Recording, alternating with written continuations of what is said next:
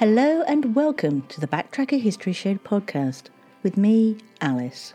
Join me as I go delving through the archives to find out more about the people, places, and events from the past.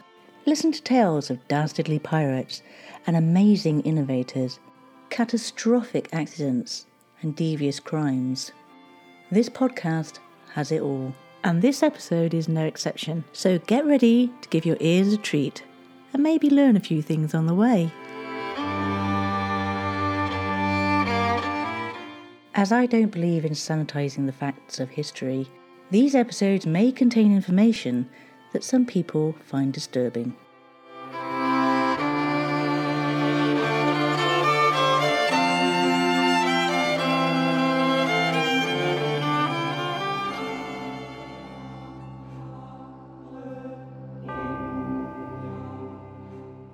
Crime that we'll be talking about today occurred in the year 1898. And as always, here's what else happened that year. On February the 12th, the automobile belonging to Henry Lindfield of Brighton rolls out of control down a hill in Purley, London, and hits a tree. Thus, he becomes the world's first fatality from an automobile accident on a public highway. April the 5th saw Annie Oakley promoting the services of women in combat situations with the United States military. On this day, she writes a letter to President McKinley offering the government the services of a company of 50 lady sharpshooters who would provide their own arms and ammunition should war break out with Spain. In the history of women in the military, there are records of female US Revolutionary and Civil War soldiers who enlisted using male pseudonyms, but Oakley's letter represents possibly the earliest political move towards women's rights for combat services in the United States military. On June the 7th, William Ramsay and Morris Travers discover neon at their laboratory in University College London after extracting it from liquid nitrogen. August the 28th, American pharmacist Caleb Bradham names his soft drink Pepsi Cola. And lastly, on December the 18th, Gaston de Chasseloup-Laubat sets the first official land speed record in an automobile, averaging 63.15 kilometers or 39.24 miles per hour over 1 kilometer or 0.62 miles. This occurred in France. But the event we're going to be talking about today occurred on the 17th of January 1898 when a friendly potato salesman on his way home from market in Bristol stopped off at the village of Wick and befriended a teenager in the pub before they both set off together on what would be a fatal journey.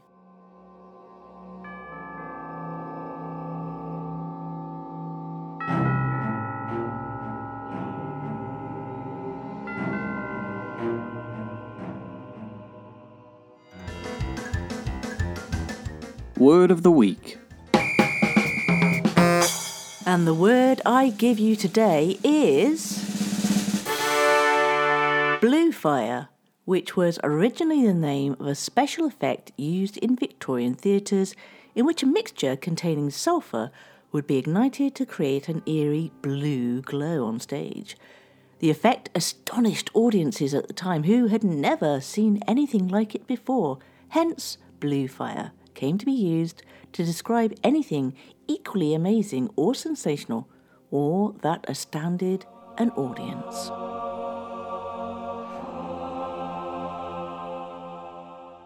In Lawford Gates Magistrates before the Duke of Beaufort, Albert Griffith, aged 17, was brought in on the charge of murdering James Ricketts in Wick, just outside of Bristol, on the 17th of January 1898. Albert Griffith was single and working for Hall and Fitzgerald fancy tour merchants of Victoria Street, and the victim, James Ricketts, aged 42, was a farmer living at Toghill Farm near Wick Village. James had gone to Bristol to deliver a cartload of potatoes and was just heading back home at 4 pm. He had stopped off at the Carpenter's Arm, Two Mile Hill, for a drink where he was joined by a strange man whom he eventually left with Whilst they had been in the pub, James had shown the man his canvas bag full of money from the sale of the potatoes. A crowd had gathered outside the court just to get inside and watch the proceedings, and some even stayed outside throughout. In court, Griffith looked around him sheepishly, then covered his face and started to sob. A chair was put in front of him and he sat down silently crying while the charge was read out. Mr. Albert Essery, Albert's solicitor, said that he had been instructed to appear on behalf of the poor little boy, as he described him, and pleaded not guilty. Mr. Essery went on to say that a lot of the evidence had been produced at the inquest, but there was still more to share. The court heard how, after the deed was done, Albert fled to Birmingham and handed himself into the police force there. He walked straight in and said, I've come to surrender myself on a charge of murder. The officer at the desk at the time said that it was a very serious thing for him to say. Albert only replied, Yes, I know it is, but it's true. I'm sorry I did it. And at this point, Griffith burst into tears, and then he carried on with his story. I killed him with a butcher's knife. It belonged to my father. I don't know what made me do it. I read the account of the murder in the newspapers. It says it was done by a shoemaker's knife, but that's not correct. The murder has preyed on my mind, and I was determined to surrender myself.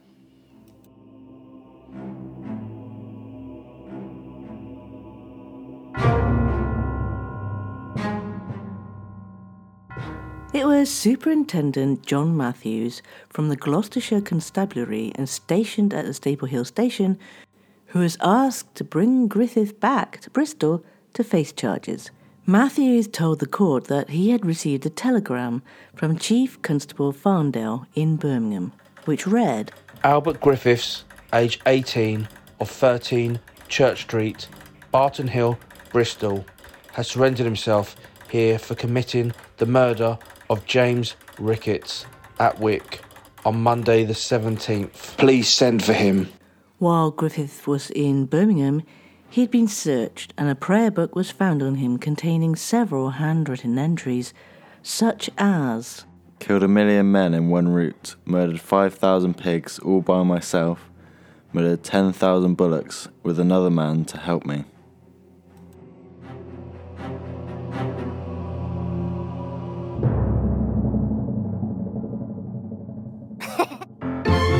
Word on the street.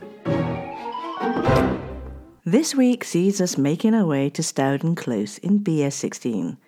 This was the name of an ancient manor house in the parish of Winterbourne, occupied by the Sturden family. One Hugo de Sturden was commonly known as Hickory Stern or Hicken Sterne, the hero of Pearsall's song, O Who Will O'er the Downs So Free.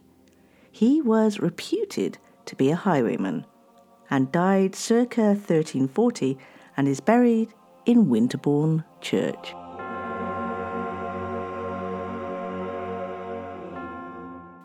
When Superintendent Matthews and Griffith arrived in Bristol and the charge was entered into the sheet, Griffith made a written statement, which he signed. Matthews asked Griffith to be remanded in Chipping Sodbury. Griffith's statement was read out in court by the clerk. Albert Griffiths, warehouseman. I live at Barton Hill with my father and mother. Last Monday week, I took from my father's shop a butcher's knife, which I used for boning out. I went to the Lord Rodney, had half a pint of bitter beer, got up in a cart with a man, and rode just beyond Warmley. We were talking friendly along the road when I stabbed him. I don't know the man, I had never seen him before and I did not know that I had killed him until I saw in the daily press at my father's house on the following morning. I was afraid of staying in Bristol, pawned my great coat, and went to Birmingham. Signed, Albert Griffiths, 26th of January, 1898. Witnesses were called by the prosecution. James Hook, a collier, identified Griffith as the man he saw with the victim in the pub John Fox, a slaughterman, who was employed by Griffith's father in the shop in Winstanley Street, said the knife found in the cart was like one that was missing from the shop.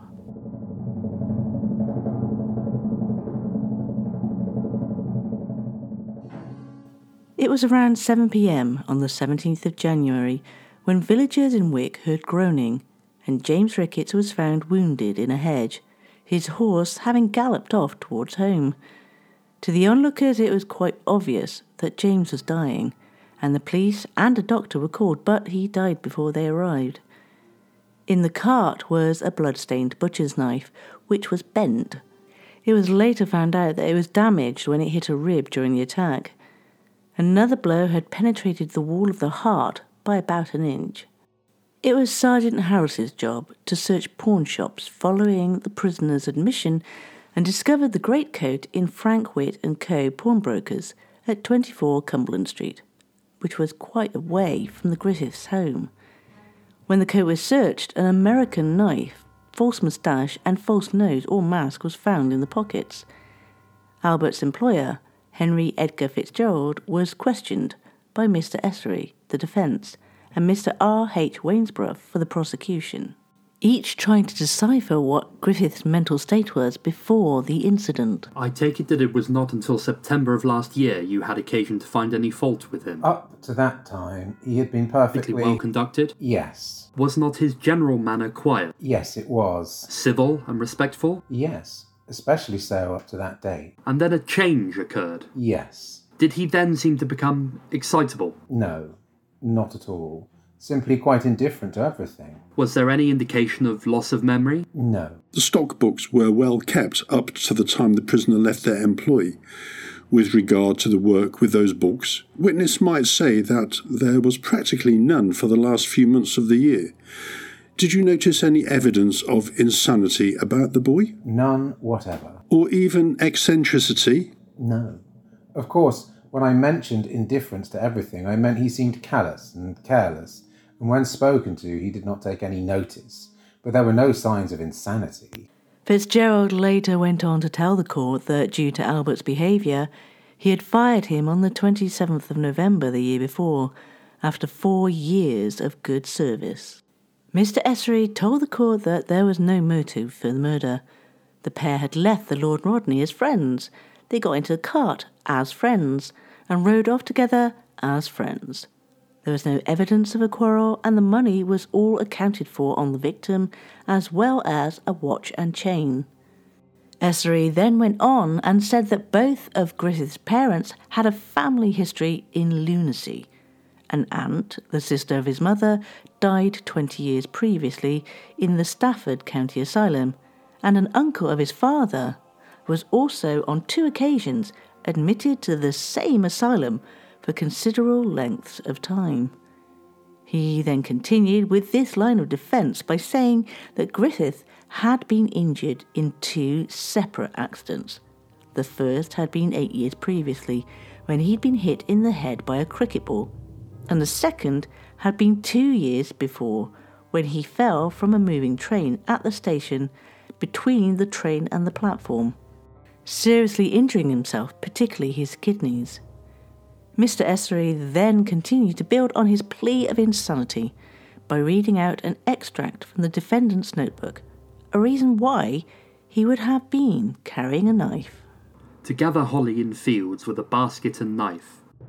This notebook had been found in the defendant's bedroom after he left home. Mr. Essery went on to say that although the knife was exactly the sort that would be used for that purpose, Griffith's mind was broken up and he submitted that when the murder occurred, Griffith did the act absolutely without mental responsibility. He went on to say that a sane man would run and hide, but the prisoner walked calmly down the road and even chatted with a man named Dix before travelling on a tramcar into Bristol, arriving back home around 8 pm and going to bed. The father, Thomas Griffith, openly wept whilst being questioned in court. Many other witnesses stated that Griffith was a very likeable and decent boy. James Quinton from Downend National School, James Oles of 8 Avondale Road, St George, and Reverend J. W. Down, the Vicar of Downend.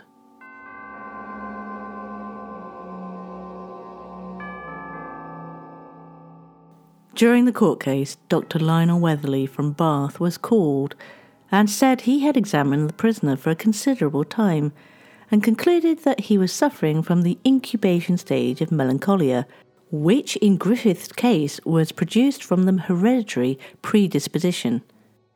One of the symptoms was morbid, uncontrollable impulses, such as striking people, breaking windows, and sudden indecent acts.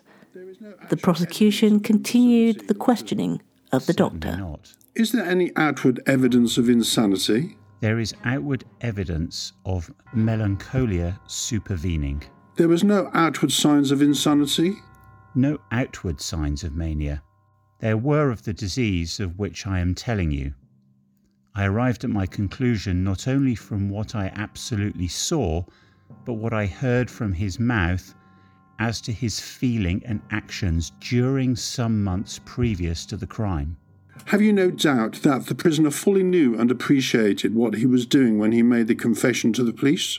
Oh, yes, I have no doubt that the prisoner fully knew and appreciated the statement made in his confession to the police.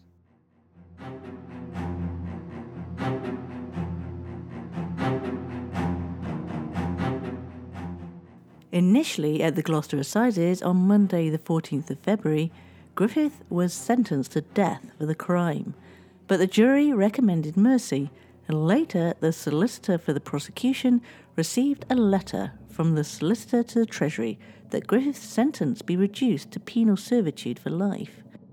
The victim, James Ricketts, was buried in Cold Ashton Holy Trinity Church.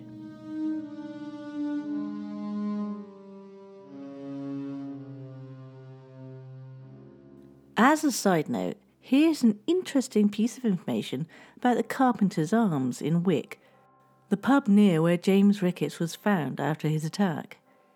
When the pub was altered years ago, in the back of one of the bars, an old fireplace and wall removed. Amongst the foundations, a decapitated female skeleton and other skeletal remains were found. It is thought that they were camp followers of the Cromwellian Wars. Obviously, for some reason, they were killed and hidden behind the thick walls. Rumour has it that Cromwell's army stayed at the inn before continuing up to Lansdown. Personally, I couldn't find any information about either skeletons or Cromwell, but it does make the pub sound a little bit more interesting.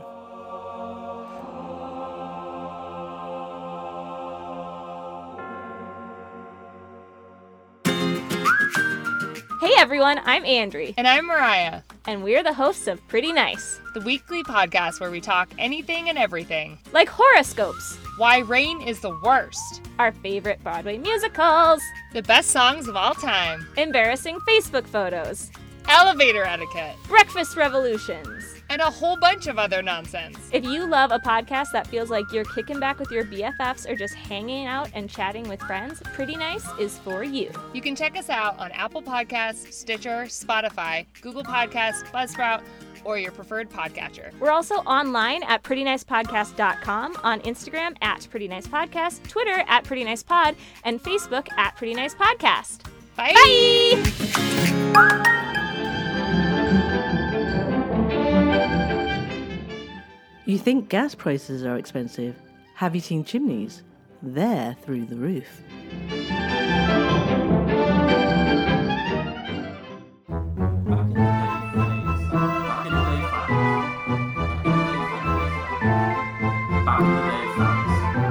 Back in the day facts. Back in the day facts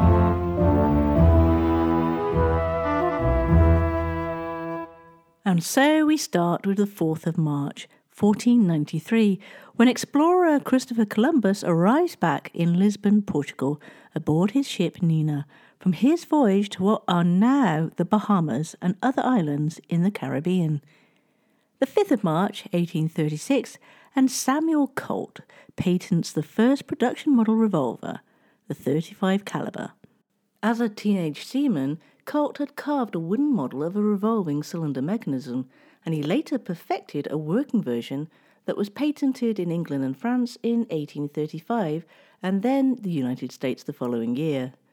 But it wasn't just firearms that he was involved in. He devised an electrically discharged naval mine, the first device using a remotely controlled explosive, and he conducted a telegraph business that utilized the first underwater cable. Colt's Patent Firearms Manufacturing Company also became famed for its production of the Gatling gun, a hand cranked machine gun invented by Richard J. Gatling, and for a series of John M. Browning designed semi automatic pistols, most notably the Model 1911. Having been sold by Colt Industries in 1989, the Colt Firearms Division was reconstituted as Colt's Manufacturing Company. The 6th of March 1836, and it was the Battle of the Alamo.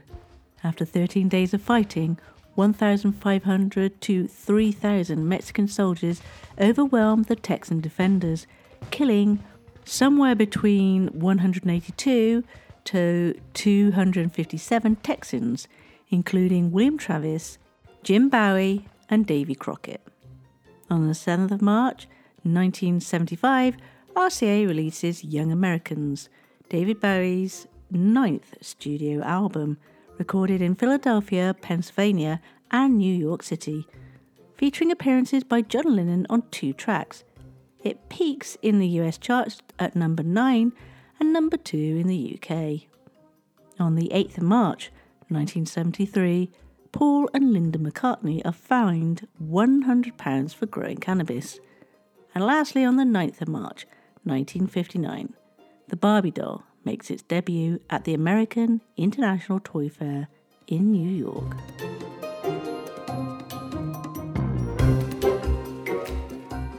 And so we've come to the end of another show. But don't worry, I'll be here, same place, same time next week. And as always, I'm going to take a moment to thank the people who really brought today's story to life. And this week we have Molly Jeffries and Julian Kendall from St. Stephen's Drama Group in Bristol, Bradley Stoke Radio's very own Steve Shepherd, as well as Tony Allen, Griff, and Ryan. Thank you, one and all.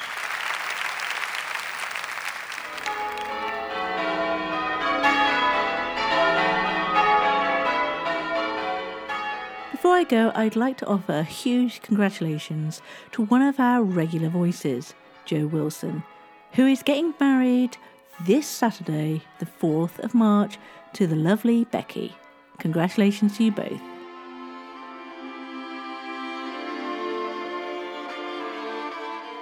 Thank you once again for listening to me, Alice, on the Backtracker History Show. If you'd like to get in touch with me, you can find me on Twitter or Facebook by looking up at Backtracker UK with a capital B, a capital T, and a capital UK. I also occasionally post onto TikTok and Instagram. So do come along and find me because it's amazing to hear from you and get some feedback or even ideas for future shows. As a small independent podcaster, your help and support is always appreciated. And one way you can do that is to rate the show wherever you get your podcasts. Leaving a review also helps as it gives other people an idea of what the show's about. The show is regularly released on Mondays. So until next time, guys, take care and look after each other.